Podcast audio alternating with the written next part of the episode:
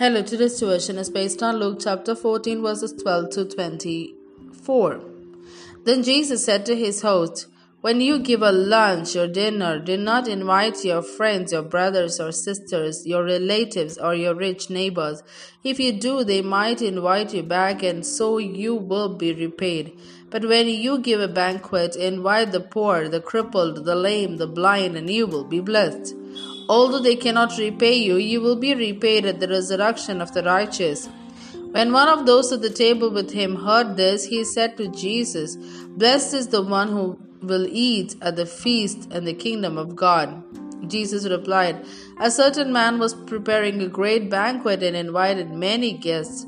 At the time of the banquet, he sent his servant to tell those who had been invited, Come, for everything is now ready.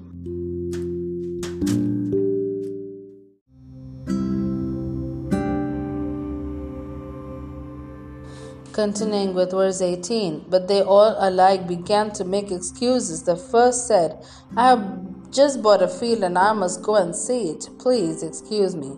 Another said, I have just bought five yoke of oxen and I'm on my way to try them out. Please excuse me. Still another said, I just got married so I can come.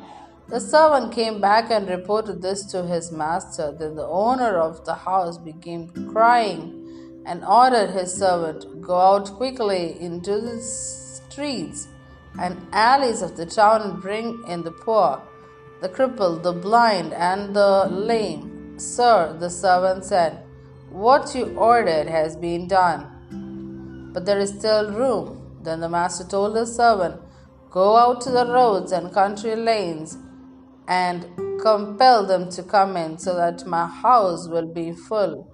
I tell you, not one of these who were invited will get a taste of my banquet.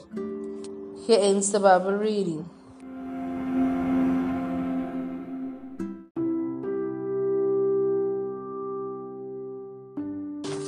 Invitation to all. All must repent. Jesus continued his teaching in a Pharisee's house where he was invited. When Jesus told the host not to invite friends or brothers, relatives, or neighbors, he did not mean it was wrong. He made the point that they were not generous and loving if they only invite people who could return the favor. That was plain selfishness.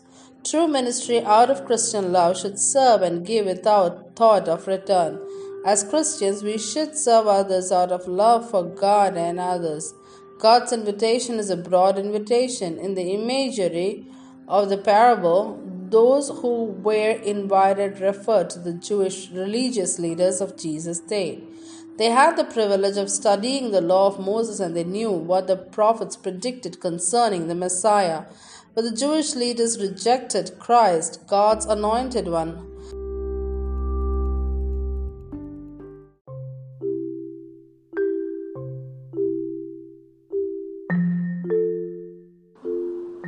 When Jesus talked about the banquet, we know the banquet represents heaven.